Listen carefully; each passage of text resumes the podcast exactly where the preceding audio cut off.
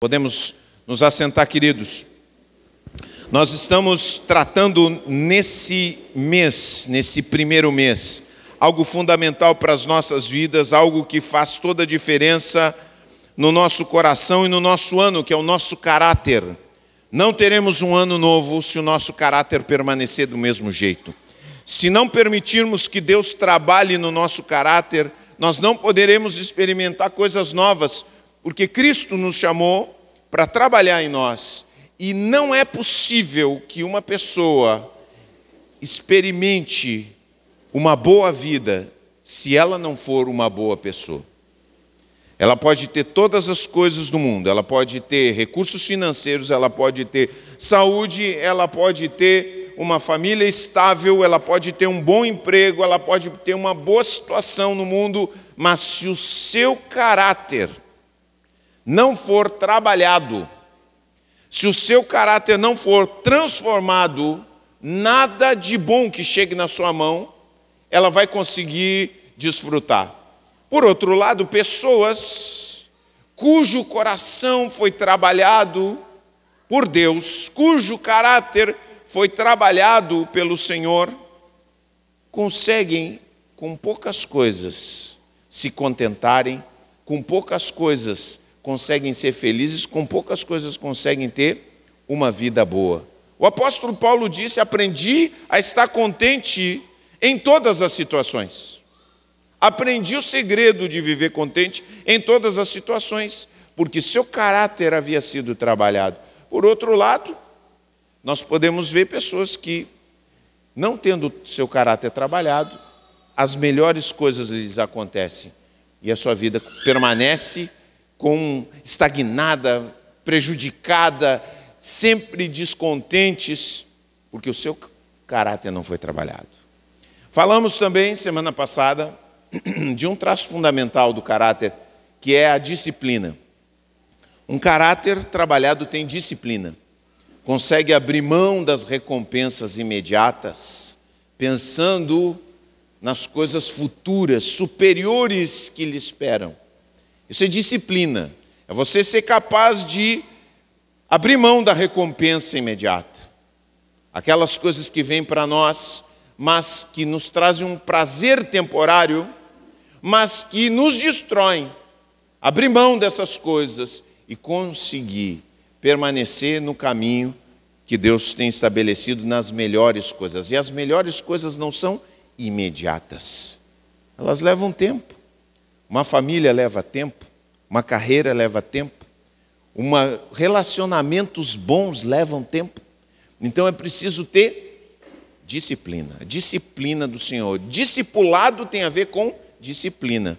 Jesus nos chama para o discipulado para que a gente possa ser, para nos ensinar a sermos pessoas disciplinadas em todas as coisas, no corpo, na alma, na mente, disciplina. E hoje nós queremos falar sobre verdade. A importância de praticarmos a verdade para que o nosso caráter seja trabalhado. E quando eu comecei a preparar essa palavra, e eu quero ler com você Efésios 4, 25. Efésios 4, 25. É um versículo apenas. É um desafio da palavra para nós. Efésios 4, 25. Podemos abrir, está no Novo Testamento. Diz o seguinte versículo, um versículo só.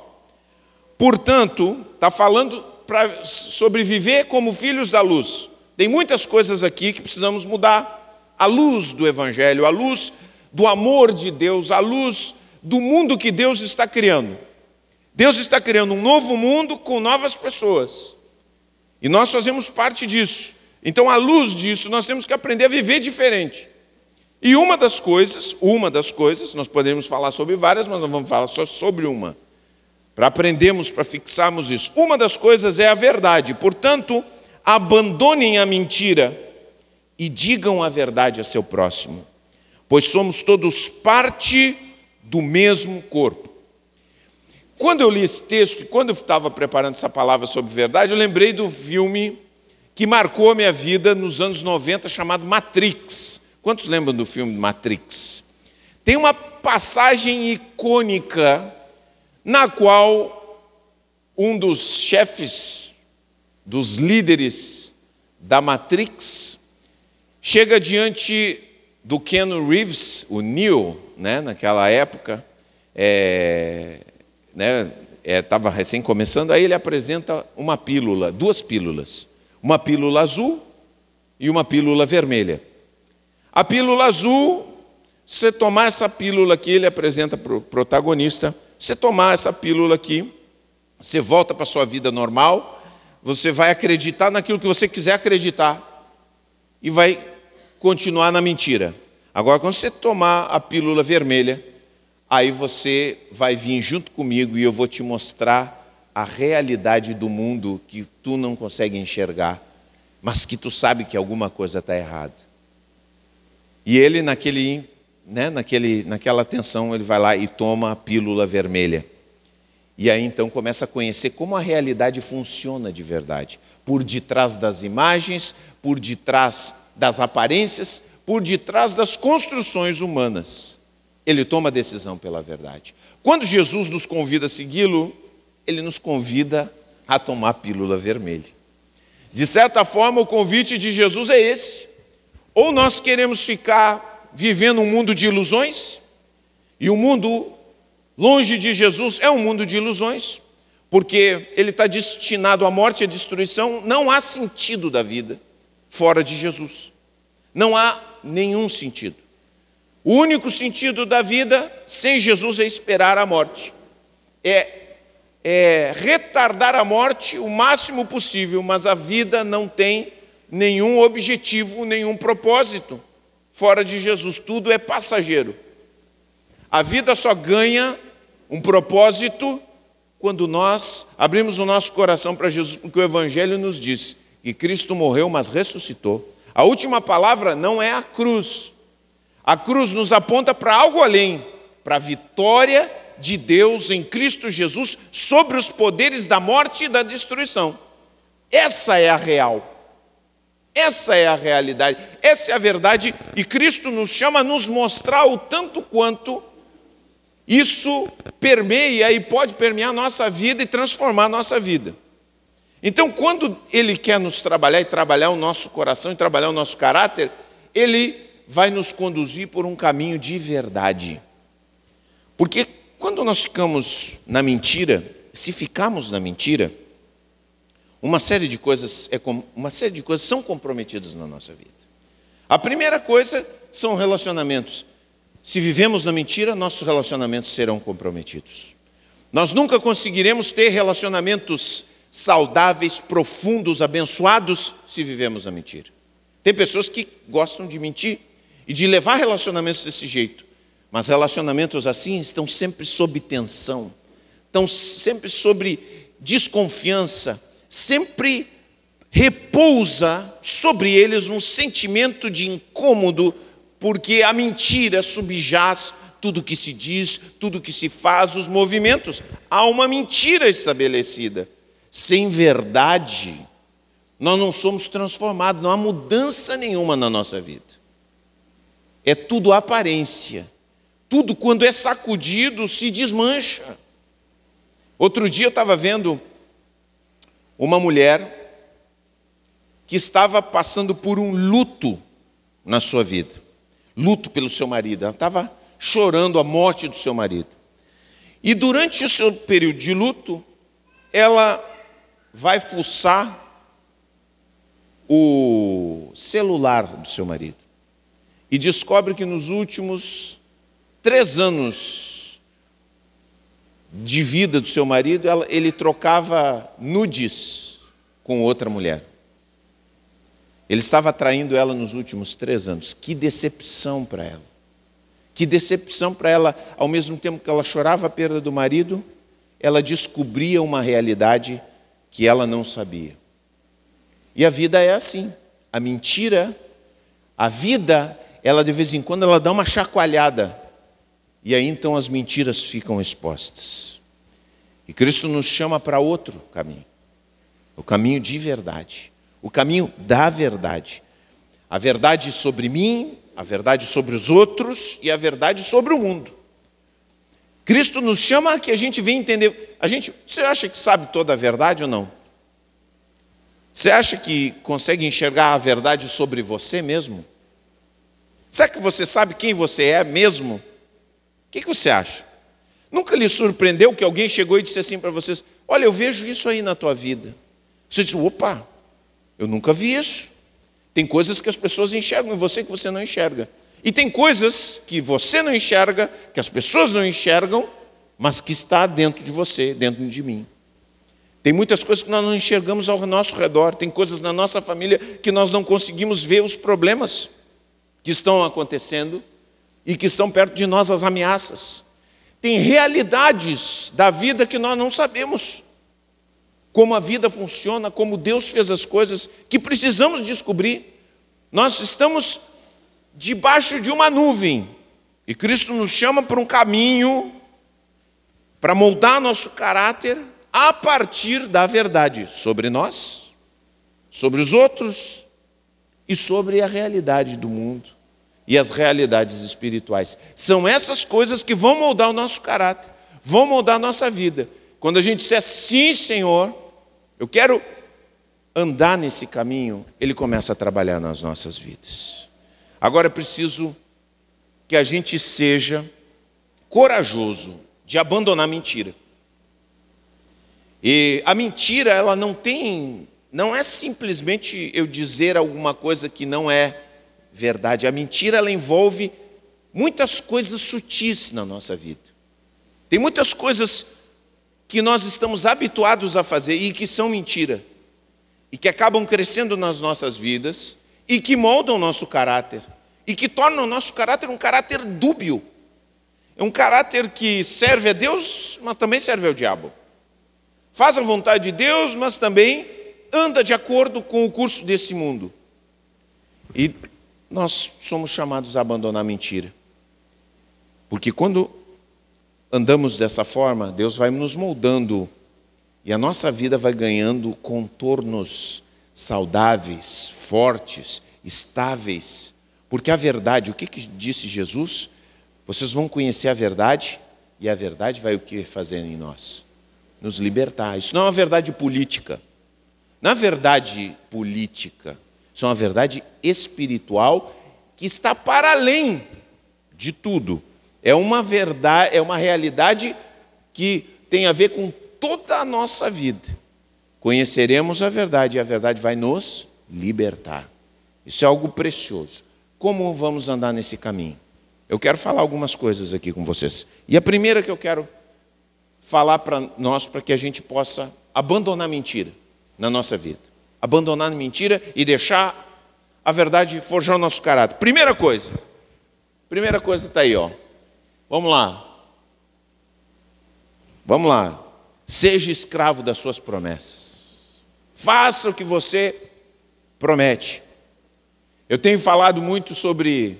Eu falo ao longo da minha trajetória aqui na igreja de uma coisa que tem tudo a ver com cumprir suas promessas. Fazer promessas, nós toda hora estamos fazendo promessas quando nós nos relacionamos com uma pessoa. Quando você vai se casar, você faz promessa. Não faz promessa? Se eu vou estar contigo na saúde e na doença. E aí, como é que é, homem, quando a sua esposa está doente? O que, que você faz? Você está com ela, você tem uma promessa que você fez diante de Deus. Na riqueza e na pobreza. Comendo carne de segunda ou comendo filé. Você fez essa promessa. Quando você estabeleceu amizades, você disse que ia ser leal. Eu vou ser leal. Em outras coisas mais práticas ainda, quando nós estabelecemos parcerias de negócios, nós nos comprometemos a ser alguma coisa, a fazer determinadas coisas. É uma promessa que nós fizemos. Quando nós compramos coisas, nós fazemos promessa de pagar. E o brasileiro é o tipo mais infiel quando se trata de pagar as suas contas. Isso é caráter. Porque quem paga o que deve é escravo das suas promessas. é verdadeiro. Quem não paga o que deve é um mentiroso, porque disse que iria pagar, mas não pagou.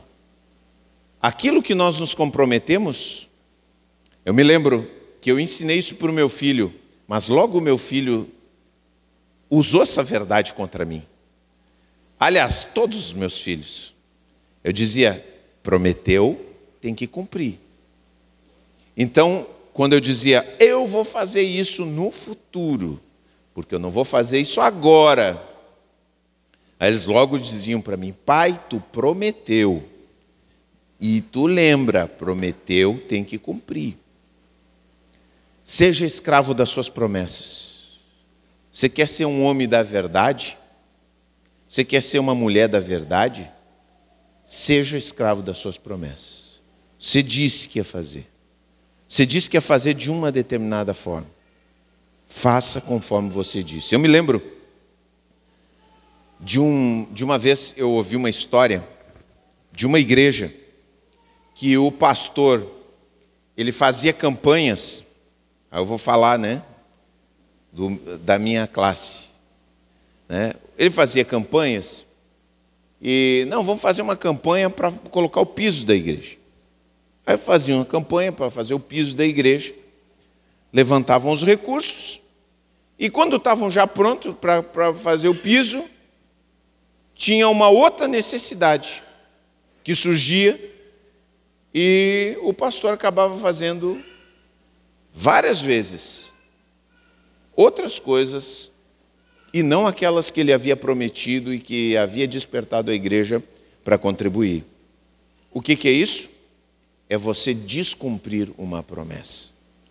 Nós precisamos ser escravos das nossas promessas. Se nós nos propusemos algo, nós precisamos cumprir algo. Precisamos ser escravos daquilo que nós fazemos. Isso constrói confiança. Constrói confiança. E confiança é fundamental para fazer qualquer coisa. Nós não fazemos nada sem confiança. Sempre precisamos de confiança. Uma igreja precisa de confiança, um grupo familiar precisa de confiança, um relacionamento precisa de confiança. Seja escravo das suas promessas. E você vai construir confiança. E você vai construir uma estrutura aonde quer que você esteja. Você está no seu trabalho. Se você vai falar alguma coisa, pensa bem que você vai falar. Porque se você falou, se apegue àquilo que você falou. E se você se apegar àquilo que você falou, você ser um homem e uma mulher da verdade, você constrói um fundamento onde você está. As pessoas gostam de seguir quem fala a verdade, quem elas podem ter segurança e dizer: não, eu sei que se ele falou, se ela falou, é verdade. Então, seja escravo das suas promessas. Segunda coisa. Para sermos realmente, sermos realmente pessoas que são da verdade, dê a conhecer-se alguém que suporte a verdade de quem você é. Se dar a conhecer. Quem é que te conhece, meu irmão? Sua esposa te conhece mesmo?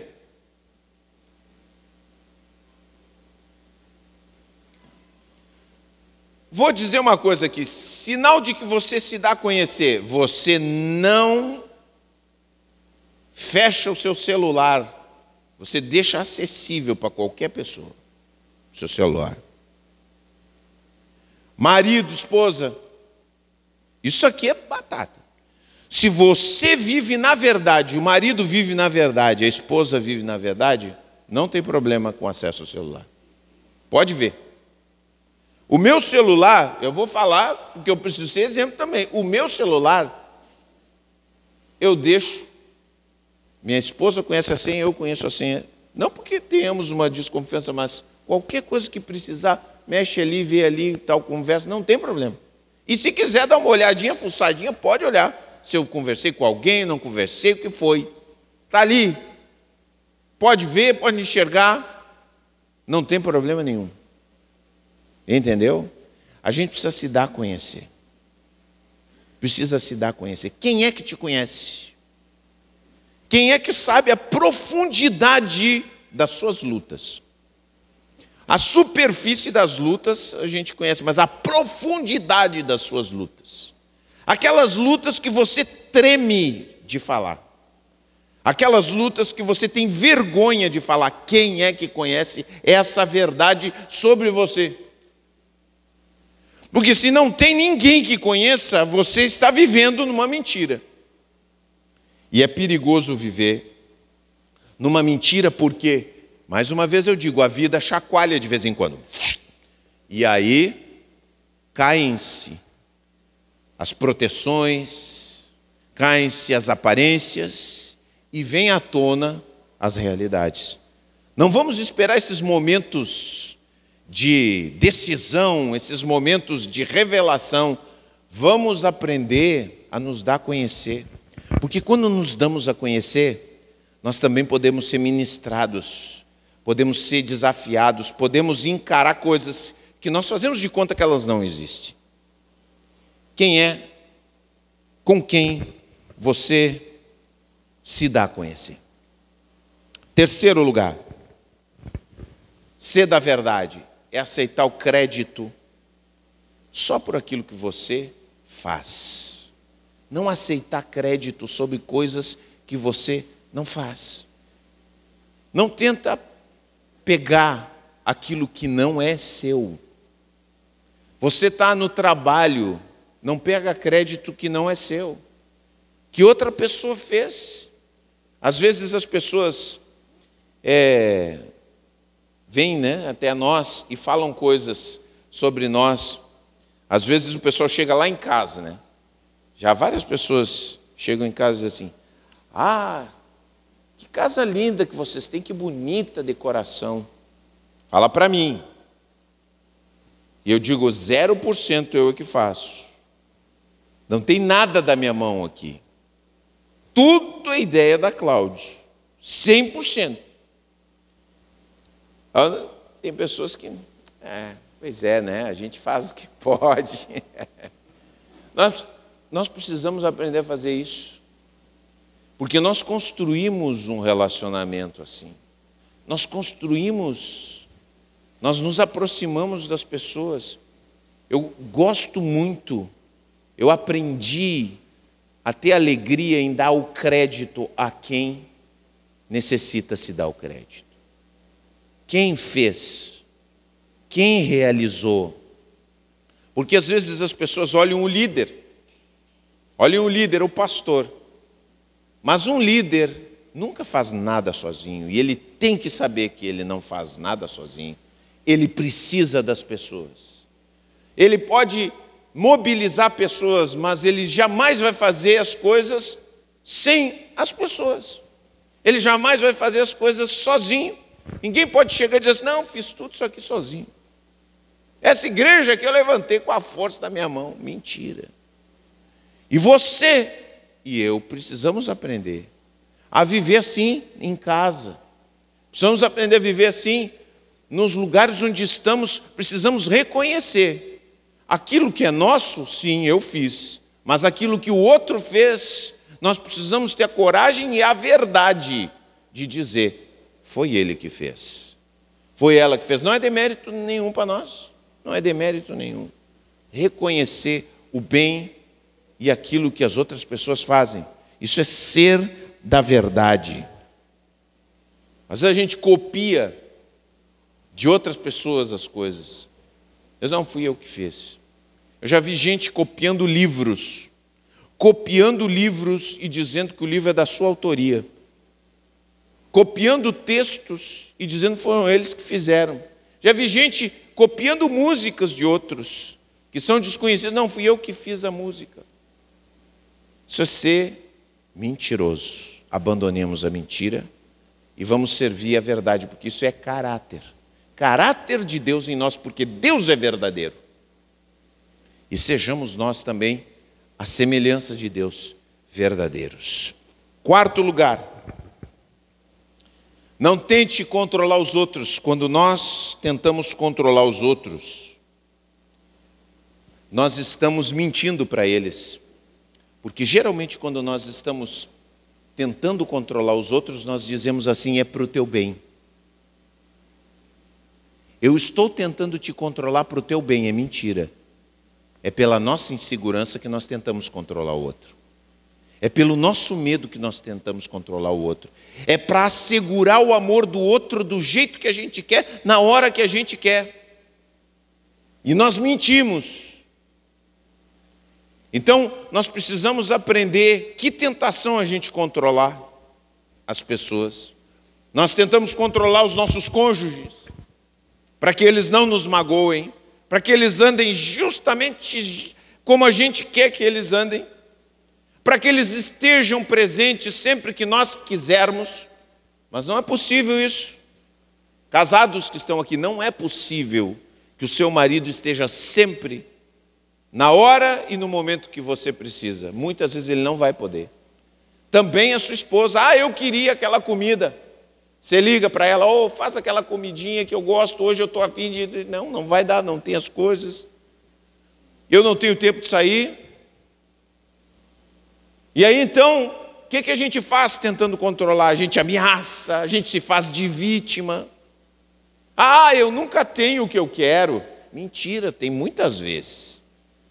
Mas aí você exagera, você mente para tentar controlar o outro. Tu nunca atende as coisas que eu peço. Não é assim. Não é assim. Os filhos fazem isso também. Os políticos fazem o jogo. Você conhece a história do Brasil, Getúlio Vargas. Eu acho que foi em 1954 que o Getúlio Vargas se matou. Não sei quem é que estava vivo nessa época. Faz bastante tempo. É, irmã. Irmã era uma adolescente. Não, era uma menina. Menina. Quando o, o que, que foi a jogada do Getúlio Vargas? O Getúlio Vargas estava acossado, estava debaixo de oposição. Brasil estava indignado com a crise e tal. O que, que ele faz? Ao se ver acossado politicamente, ao, ao se ver sem apoio, e com, com um atentado que aconteceu, o que, que ele diz assim? Bom, com essa situação política só tem uma maneira de, de, eu, de eu realmente sair: é me matando. Quando ele se mata, ele vira o jogo. Porque as pessoas que se opunham a ele se tornam totalmente favoráveis, ele se torna uma vítima, um mártir da oposição. E aí então há uma revolta dentro do Brasil, uau, e um chororô, uau, morreu Getúlio Vargas já, ele era ruim, agora passou a ser bom depois que morreu. Uma vítima. E se você quiser ver um político quando ele não está conseguindo se impor, é só ele conseguir uma história de vitimação. Ah, é intriga da oposição, estão me perseguindo, tentaram me matar, tentaram fazer alguma coisa. Isso é, uma, é um escrito antigo da política. Em qualquer lugar, se uma pessoa se torna vítima ou se faz de vítima, ela cresce o apoio e a, a, a, a boa vontade das pessoas. E nós muitas vezes usamos a mesma coisa. Nós nos fazemos de coitados, dependendo da situação. Veja como a gente pode mudar, tentando controlar as pessoas e a boa vontade das pessoas. Ah, pobrezinho, né? Imagina, imagina que eu estou meio carente. E aí eu venho para cá, para a igreja, com a cara de coitado. Você, né? Eu posso fazer uma cara de coitado aqui e tal. Ó, pobre do pastor mas não é pobre. Ele está bem. Só que eu não estou dizendo que quem está sofrendo está tentando se fazer de vítima. Essa bem atenção. Existem pessoas que estão sofrendo mesmo, mas o que eu estou falando é que existem pessoas que não estão sofrendo, que não estão sendo. Por exemplo, agora estão dizendo que estão querendo perseguir a igreja né, no, aqui no, no Brasil. Isso não é verdade. Nós não somos perseguidos por um sistema político. Nós não estamos sendo perseguidos por um sistema político. Agora tiraram os privilégios que os pastores tinham ganhado, de desconto do imposto, não sei o que mais. Eu acho que pastores e cidadãos têm que pagar a mesma coisa. Pastor não tem que ter privilégio nenhum. Ah, estão perseguindo a igreja porque suspenderam os privilégios. Eu não estou com nenhum problema com isso. Nenhum problema. Eu acho que os meus direitos devem ser iguais aos de qualquer cidadão nesse Brasil. Está entendendo? Então não vamos nos fazer de vítima. O que? Existem pessoas que estão sofrendo, isso é diferente. Agora, quem não está sofrendo e se faz de sofredor, está mentindo. E nós temos que resistir isso. Resistir, porque às vezes nós estamos sendo confrontados com realidades na nossa, e nós estamos assim, ó, como debaixo de acusação, e é verdade a acusação que estão fazendo contra nós. E a gente o que, que faz? Se faz de vítima. Entendeu? Fugimos da verdade. E aí controlamos a imagem que as pessoas têm de nós. Nós temos que resistir isso. Temos que olhar para as situações e para a vida com coragem e aceitar aquilo que vem para nós sem tentar manipular os outros. Quinto lugar. Quinto lugar. Não tente levar vantagem prejudicando outras pessoas. O... Havia muito aquele ditado, né, que o brasileiro gostava de levar vantagem em tudo. E o brasileiro gosta de ser esperto. Se tem um elogio que o brasileiro gosta de receber, é tu é esperto, hein? Tu é esperto. Mas nós cristãos somos chamados a sermos sábios, é verdade. Sermos astutos como as serpentes, como disse Jesus, mas nós temos que ser pessoas que são capazes de resistir à tentação de levarmos vantagem em cima das pessoas, de nos aproveitarmos da ingenuidade dos outros de nos aproveitarmos do desconhecimento e da ignorância dos outros. Nós temos que resistirmos à preguiça que muitas vezes temos dentro de nós e que nos faz evitarmos o trabalho duro e aí damos desculpas para as pessoas. Outro dia eu estava num mercado desses aí, aí eu cheguei, até contei isso aí para o pessoal, para os homens, né? Cheguei, cheguei no lugar e eu perguntei para um dos, dos meninos que estavam lá. Assim, olha, eu gosto de, de fazer doce de abóbora. Digo, onde é que tem abóbora para doce? Tem abóbora para doce? Porque eu não enxerguei, não vi. Aí ele, o menino levantou a cabeça assim. É, se não tem lá, não tem mais. Aí eu perguntei assim, mas não tem lá no depósito? Será que não tem lá no depósito?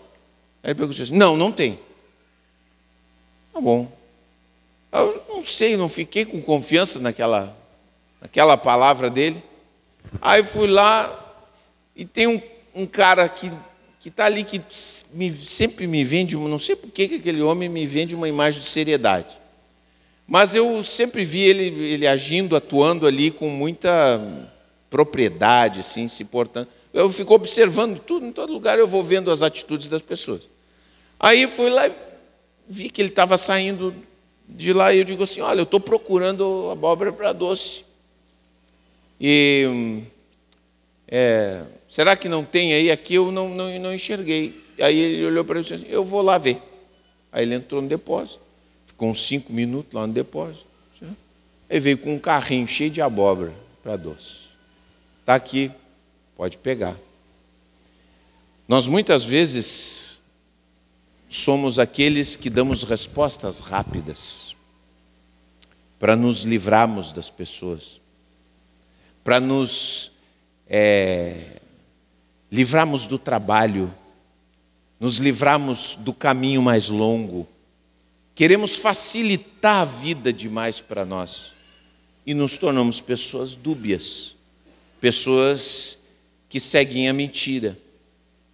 Por isso que nós precisamos aprender a seguir o caminho mais longo, porque estamos comprometidos com a verdade.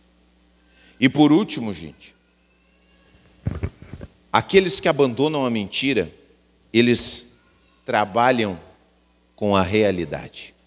O que é trabalhar com a realidade, gente? Nós muitas vezes queremos nos iludir. Nos iludir, nós nos iludimos com, com coisas, com, nós, nós nós contamos a nós mesmos contos de fadas. Nós criamos contos de fadas para nossa conveniência. Por exemplo, você tem um problema no trabalho e você diz assim: se eu sair desse trabalho e se eu for para aquela empresa lá, tudo vai ser legal porque o pessoal lá é muito legal, muito simpático, muito maravilhoso. Ou às vezes nós olhamos para a família dos outros. Quantas vezes você olhou para a família dos outros e assim, ai, você pensou dentro do seu coração, ai, como eu queria ser daquela família lá. Olha como eles se entendem. Olha como é, que maravilha aquilo ali. Você não viu o Natal, rapaz. Você não viu a festa do Natal na meia-noite, como é que estava? Começaram. Começou a, a, trazer os fantasmas do passado. Ah, que tu fez, que tu disse, o que tu faz, que tu não faz, aí aquilo ali vira uma maravilha, né? é? E você fica contando para você mesmo que se você tivesse naquela família ali ia ser uma maravilha. Mas cada um tem uma pedra no sapato. Todas as famílias têm problemas para resolver. Todas as famílias têm ressentimentos que precisam ser trabalhados. Todas as famílias têm queixas. O irmão tem queixa com outro irmão, né? que tem queixa com o pai, com a mãe, que tem queixa com outro filho, com o primo, com a avó, e aí vamos. São emaranhados que não se resolvem numa vida, eles vão se resolvendo conforme a gente vai crescendo, mas a gente muitas vezes cria um conto de fadas. E como isso dificulta para nós, nós temos que aceitar realidades, trabalhar com a realidade que toda família tem problemas. Que os nossos filhos não nos contam tudo. Isso é uma realidade que os pais hoje em dia têm dificuldade de aceitar. Seu filho não te conta tudo. Meu filho, minha filha conta tudo. Não acredita nisso. Seu filho tem uma vida íntima e privada e tem coisas que ele não te fala. Ah, quando ele gostar de alguém, vai vir falar para ti. Hum, pode ser. Mas não vai falar tudo. Ah, eu estou gostando do menino, já beijou. Mas não contou, entendeu? Contou alguma parte. Metade. Irmão, pai que está aqui, encara a realidade, seu filho não te conta tudo. Por isso que você tem que observar. O filho a gente observa. A gente olha comportamentos, como estão andando, entendeu? Você tem que trabalhar com a realidade não cria um conto de fatos para você, que está andando tudo certinho. Não, seu filho faz coisas que ele tem vergonha de te falar. Faz. É verdade. Isso acontece. Quanta coisa que você veio descobrir, ou sua mãe veio descobrir sobre você agora. Você conta, ah, eu fazia isso, isso, sua mãe, não acredito, fazia isso. Eu me lembro que uma vez o meu irmão contou algumas coisas que eu fazia. A minha mãe não sabia 90% das coisas que eu fazia na rua. Minha mãe é uma mãe maravilhosa. Mas eu, eu ia contar. Eu, eu, na quinta série, eu quase rodei, porque eu ia deixando as provas tudo nos lixos. Que eu ia, os professores me davam as provas, eu ia jogando tudo no lixo, no meio do caminho. Chegou lá por agosto, setembro, a minha mãe teve que seu Matheus, o boletim que nunca chega. Não estou vendo, na época do boletim, né? Não sei como é que é agora.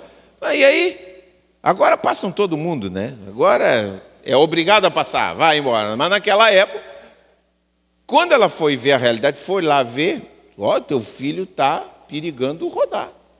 Ah, meu Deus do céu, minha vida virou um inferno dentro de casa. Mas ela não sabia. E mesmo depois disso, soube da escola. As outras coisas que eu aprontava, não sabia. Ela nem acreditava quando diziam para ela. Quando vinha alguém bater na porta e se queixar, eu disse, mas que isso? Uma injustiça com meu filho, isso aí. O meu irmão disse assim, ó oh, mãe, se o... que me chamam de Fabinho né, na, na família. Se o Fabinho não tivesse se convertido, ele ia ser um baita no marginal. A mãe disse, mas capaz que ia ser. Jamais. A mais que o Fabinho ia ser um marginal. Não sei se marginal, mas alguma coisa muito ruim ia ser. Muito ruim. Jesus que salvou minha vida realmente. Que fez a diferença. Não estaria casado, não, não olha, ia estar corcoviando por qualquer lugar por aí, não sei o que fazer, brigando, que era a minha especialidade. Então, gente, nós temos que aceitar a realidade e trabalhar com a realidade.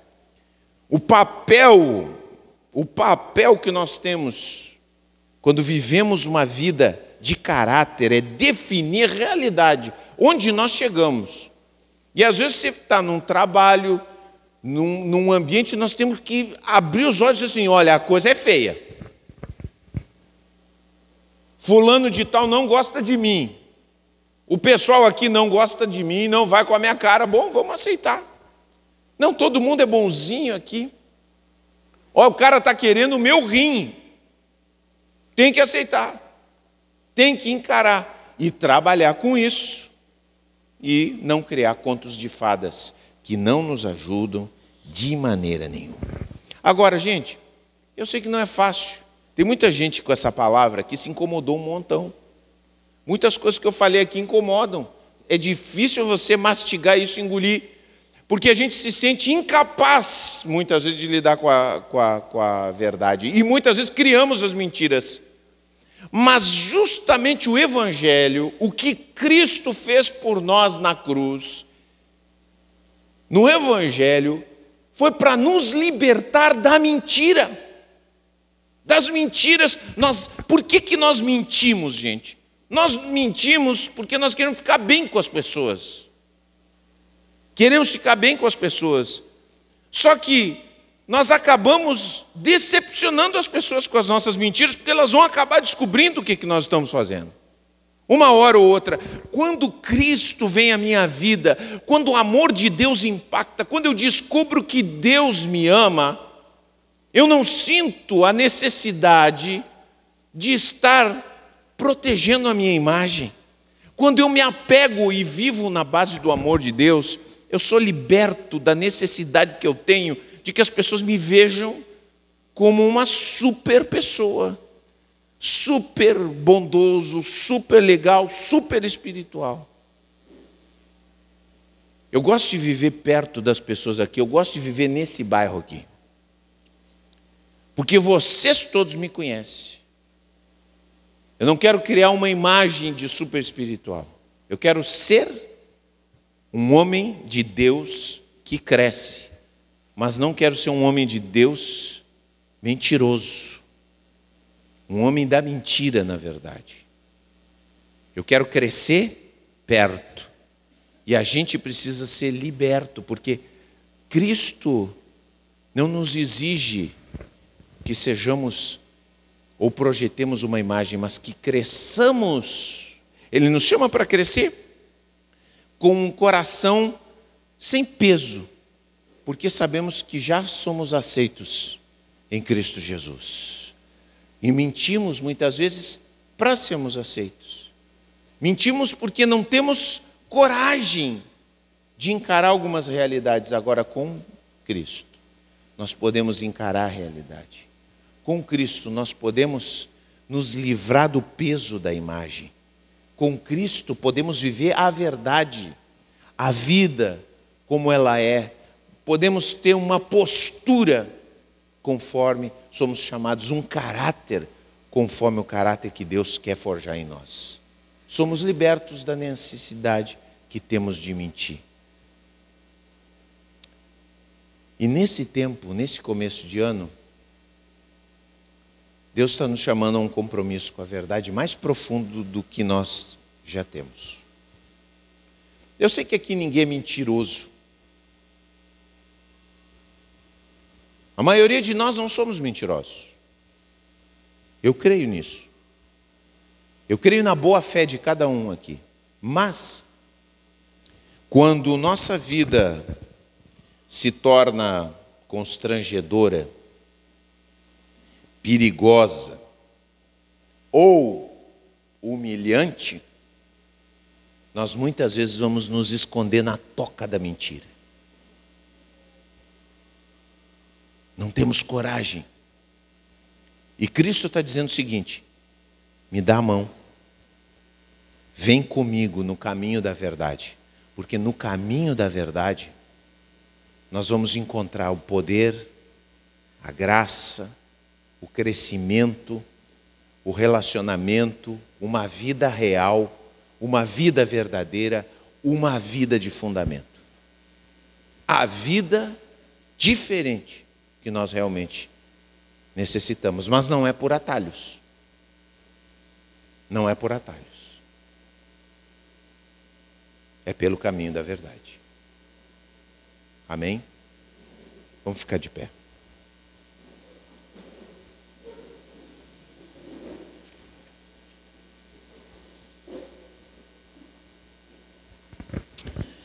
Coloca a mão no seu coração.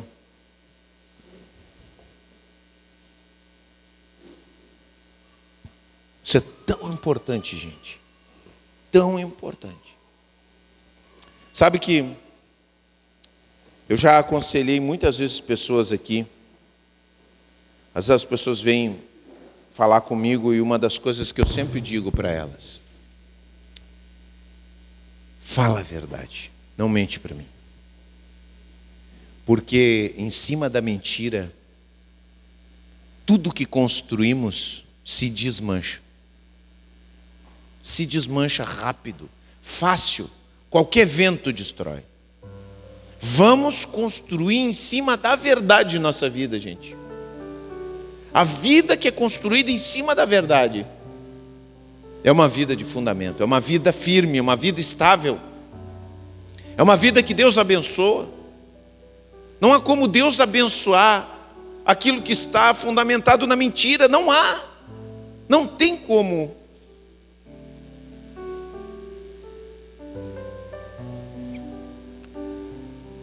Feche os teus olhos.